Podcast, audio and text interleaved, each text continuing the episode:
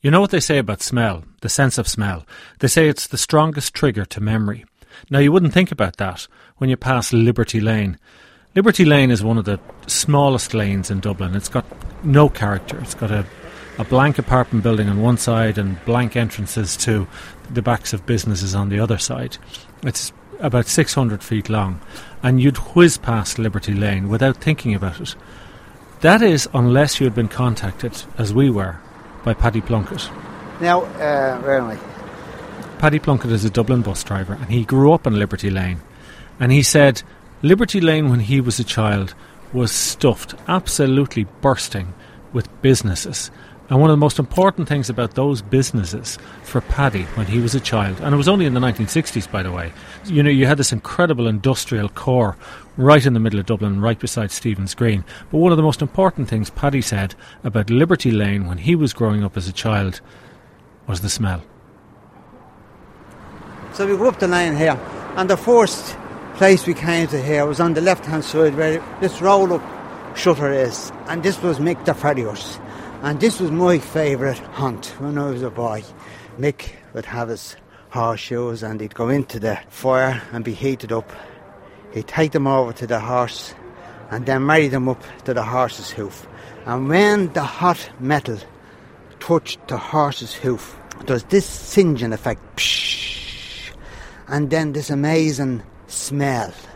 And it's the smell, it's not a, a terrible smell, but it's a unique smell that you'll never, never really ever get.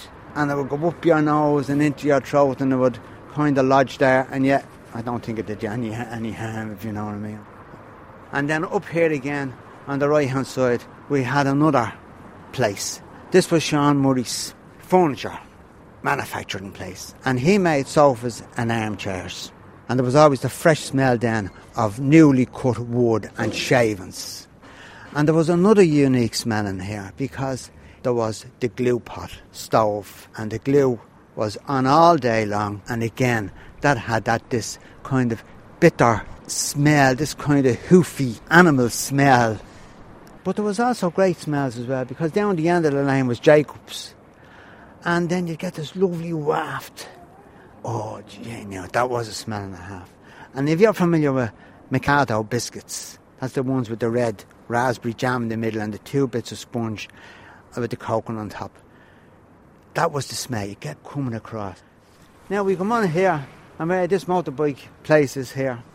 This was called the gut yard, and this is where one of the more evil smells was down the yard because instead of it being a nice clean place there like it is now, this was the gut yard, and there was nothing but bellies of sheep, I suppose, and bellies of pigs and all that was in here, and they'd be all streeled out on a hooks, and the smell was horrible, and they were made into the skins for sausages. To this day, I don't really eat sausages at all, or black and white pudding, because it just puts me off altogether to know what there was in them. And on we go up here, and we come to this entrance here. Now, this was called the Beamish, the back entrance of the Beamish, and the smell here is stale beer.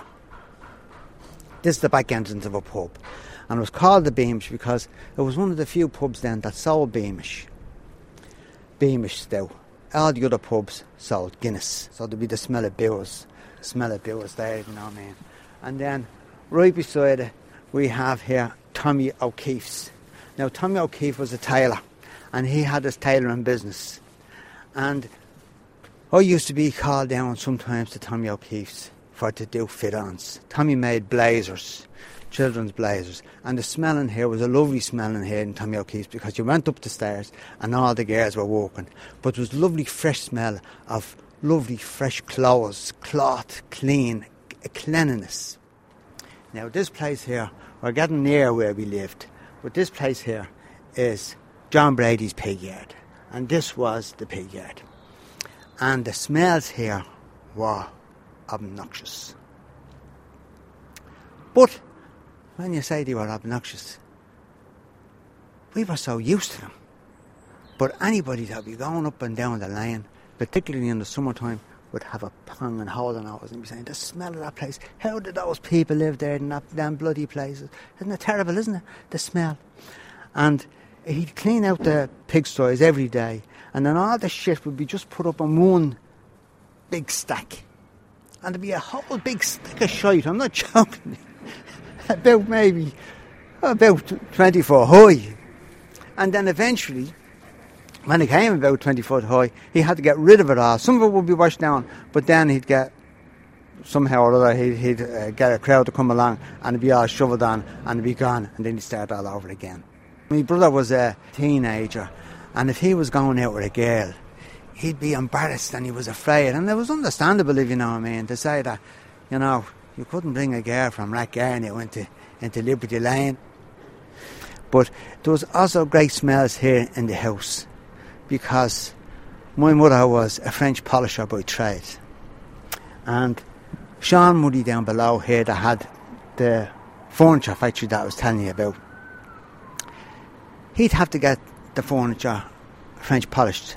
Now he did it himself, but sometimes if he was if he was really busy, he'd ask me ma would you do a kind of a nixer and she'd get five shillings. And the f- smell of the French polish and the methylated spirits and the wadding that she had to use and she had a brush as well. The sheen she would get was just masterly. She was absolutely terrific. She was a fantastic woman. And the, the other great smells, my brother was, as I said, was a, was a teenager and he had this big head of hair and of course he was oh he was he was walking and earning money and he was able to use this the stuff first time I ever saw and smelt Old Spice aftershave. Now my sister was another great smell because she had the hair lacquer. And she'd be going out on a Friday night or a Saturday night with the girls and going to the dance. And she'd be back combing her hair and putting up in these big beehives and she'd be spraying, psh, psh, psh, spraying the the hair lacquer, and the smell of the hair lacquer would just get into you, and you'd be cracking up at the smell of the hair lacquer, and say, "How in God's name could can she can she use so much hair lacquer?" Because she'd be spraying and spraying and spraying and spraying and spraying. And say, "Jeez, if you put much of that, you're bleeding head to go on fire." And of course, as well, then my mother had sometimes be in a chemist club I would be being in Woolworths. Woolworths was a great place. And her favourite perfume that she was able to buy was the small little bottle of California Poppy. And it was, uh, I suppose, a lovely feminine smell. And then there was a particular time in the house. What happened was the house was full of bugs in one of the bedrooms. We had two bedrooms. No matter what we did, couldn't get rid of the the bugs, these horrible bugs that was in the room the solution that she came up with was for the boy this sulphur candle. And this sulphur candle was put in the middle of the room. The windows had to be closed up and sealed up, and the door and the candle was lit. And then nobody could come in for 12 hours. And I remember though, when the door was opened, the smell was just rotten eggs, everything, just absolutely dreadful. But presumably it killed all these bugs that was in the room. But that was another smell, and it was a, oh, it was a really, really vile, vile smell.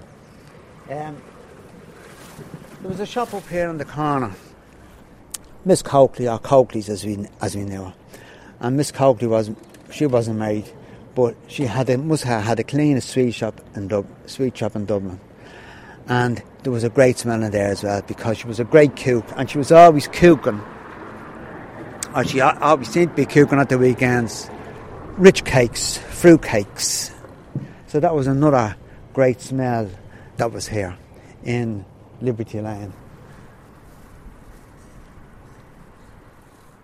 Paddy Plunkett on Liberty Lane in Dublin, with as close as we're going to get on this programme to a scratch and sniff edition. You've been listening to The Curious Ear. I'm Roland Kelly.